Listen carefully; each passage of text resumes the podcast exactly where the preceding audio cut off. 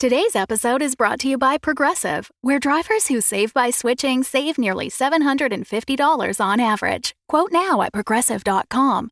Progressive Casualty Insurance Company and Affiliates. National average 12 month savings of $744 by new customers surveyed who saved with Progressive between June 2022 and May 2023. Potential savings will vary.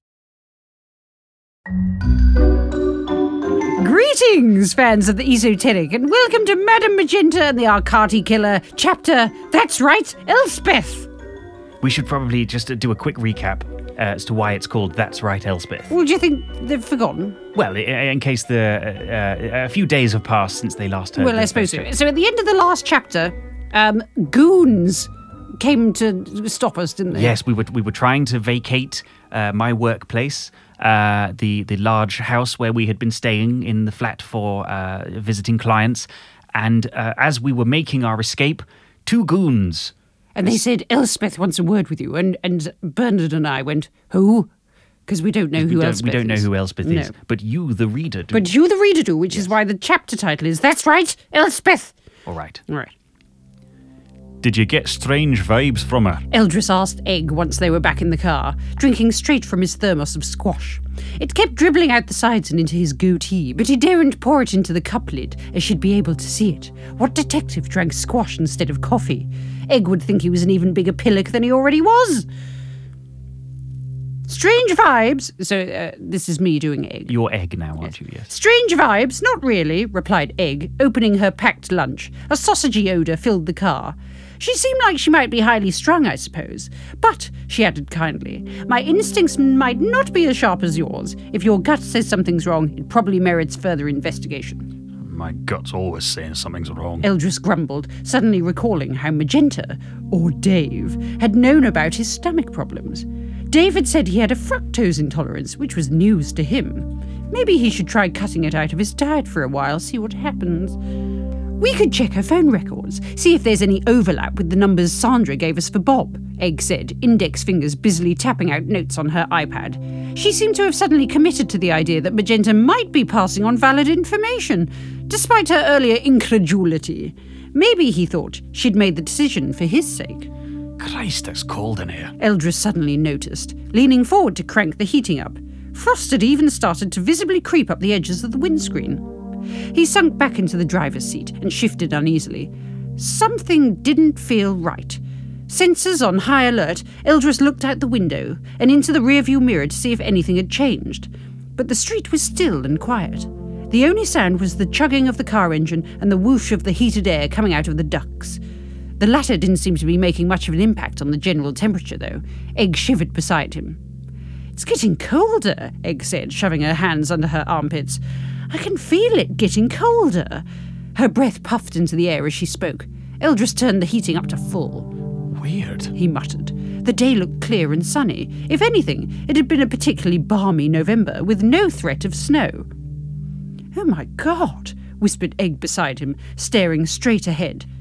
The frost that had previously been at the very edges of the windscreen was creeping further into the centre before their very eyes, spindly crystalline particles slowly obscuring the glass.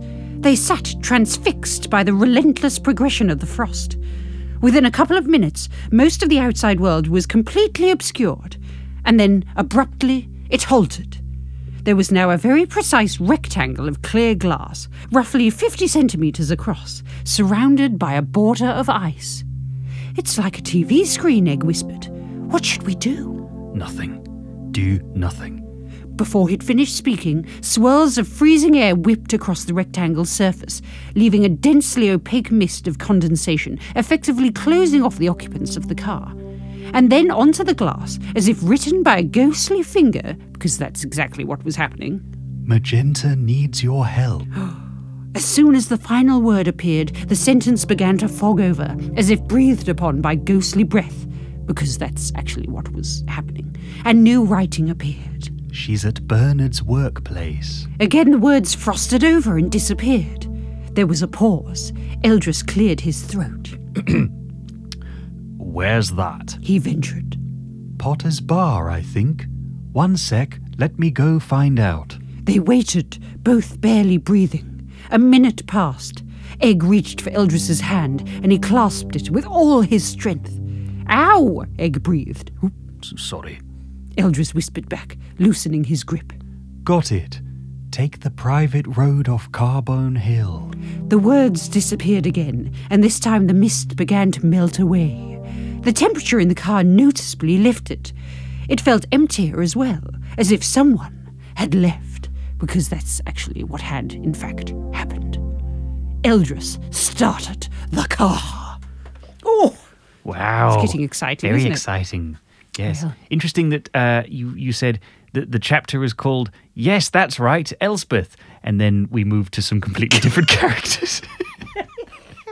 yes. So I obviously changed my mind between naming the chapter and, And writing, writing the, the chapter, chapter. and then didn't go I back. mean, it, it is a continuation. It just doesn't relate to the chapter that we just heard. well, you know, it's good to have a pullback reveal, or not a pullback reveal. Well, it's just an acknowledgement of what you've just written, as if as if someone else is naming the chapter titles. I feel like a book is a bit like a conversation, and sometimes conversations are confusing and they go nowhere. Meandering. Yes. And yes, well, it's very There we realistic. Well, the next chapter is just called Crikey.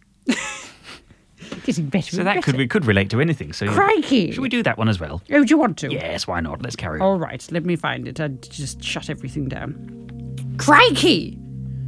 So here we are, back in a bedroom on the top floor of Bernard's workplace. It's not the same room. This one is bigger to accommodate the increased occupancy.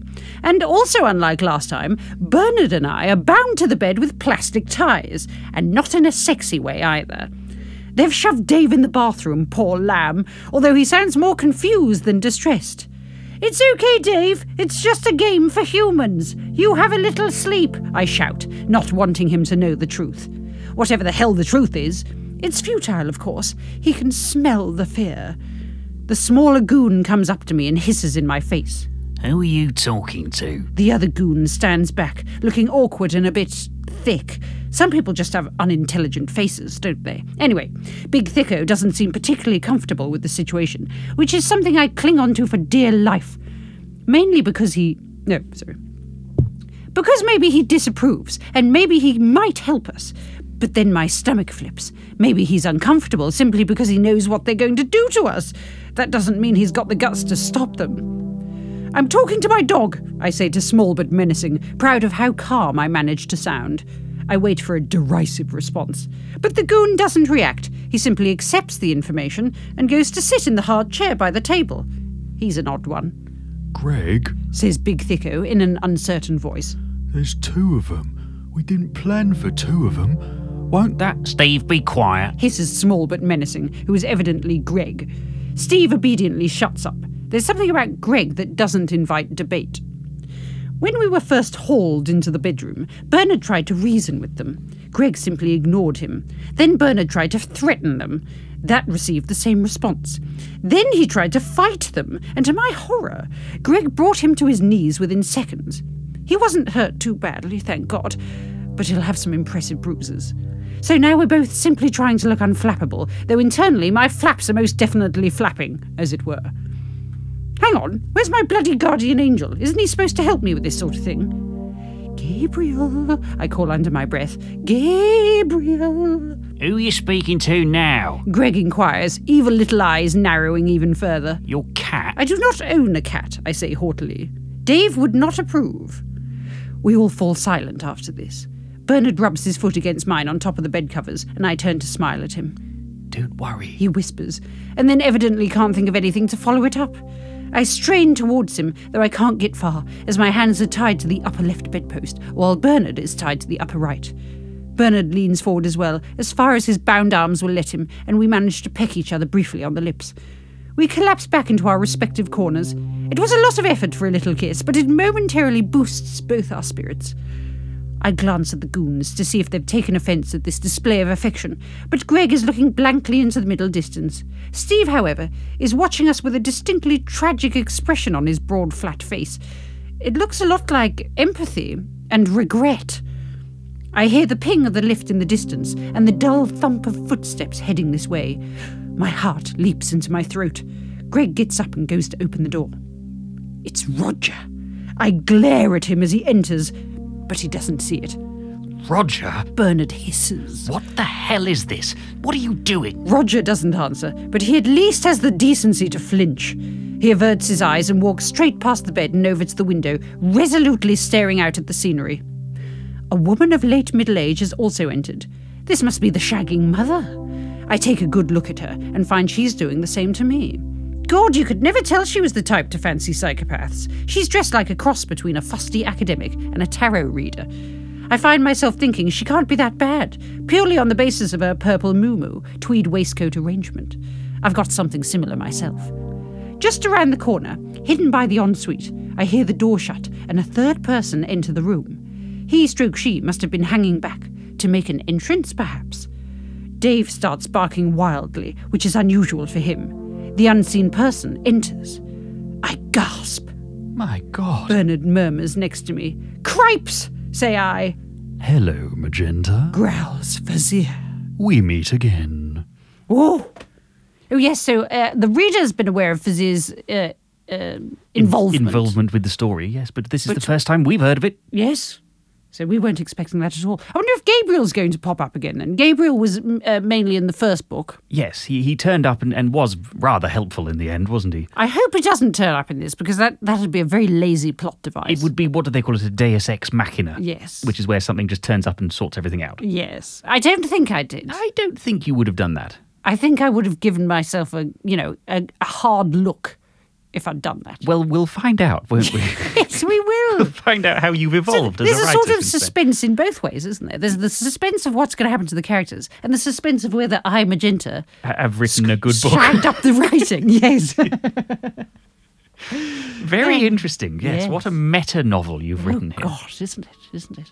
Right. All right, dear readers or listeners. They're not readers, are they? No, re- we're the readers, if Do you anything. think listening to an audiobook is the same as reading? Well, I feel strongly that it is. Because I absorb a lot more when I have a book read to me as an audiobook than, uh, than if I read it on paper. I'm Yeah, I obviously mean, an it- oral learner. It's all stories, isn't it? Exactly. But then Netflix in that case is reading as well. Oh, goodness me. Going to the cinema, anything with a story, listening to your neighbour gossiping. You're reading a book? Yes. Oh, we're avid readers then, aren't we, In that case, we are. Yes. Never stop reading. Gosh, what intellectuals. All right. Goodbye, dear reader listener.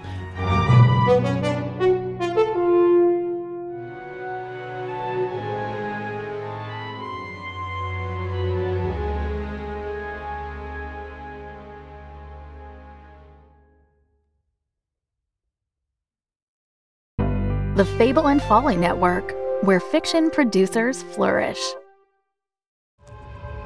In the alley, the scent is stronger, overpowering. As I watch, the overhead lamps flicker and wink out one by one. God damn it. No. The girl appears briefly under the last streetlight, the headphones snug against her ears, the Walkman clasped to her hip. She's oblivious as she walks, lost in her own world. Hey, stop! I need to talk to you! Then she's swallowed up by the darkness again. Helen, wait a second! It strikes her in the gloom so fast she barely has time to scream. She falls into the edge of the lamplight and lies there, bleeding, motionless. The man's skin is scaly, flaking, and there are patches of soot on his cheeks. He stares at me with eyes like midnight. Eyes that are devoid of remorse, devoid of humanity. He's one of them. I turn and run, and I don't look back. The Road of Shadows, a new mystery and suspense audio drama by Mark R. Healy, creator of The Strata. Listen now at theroadofshadows.com.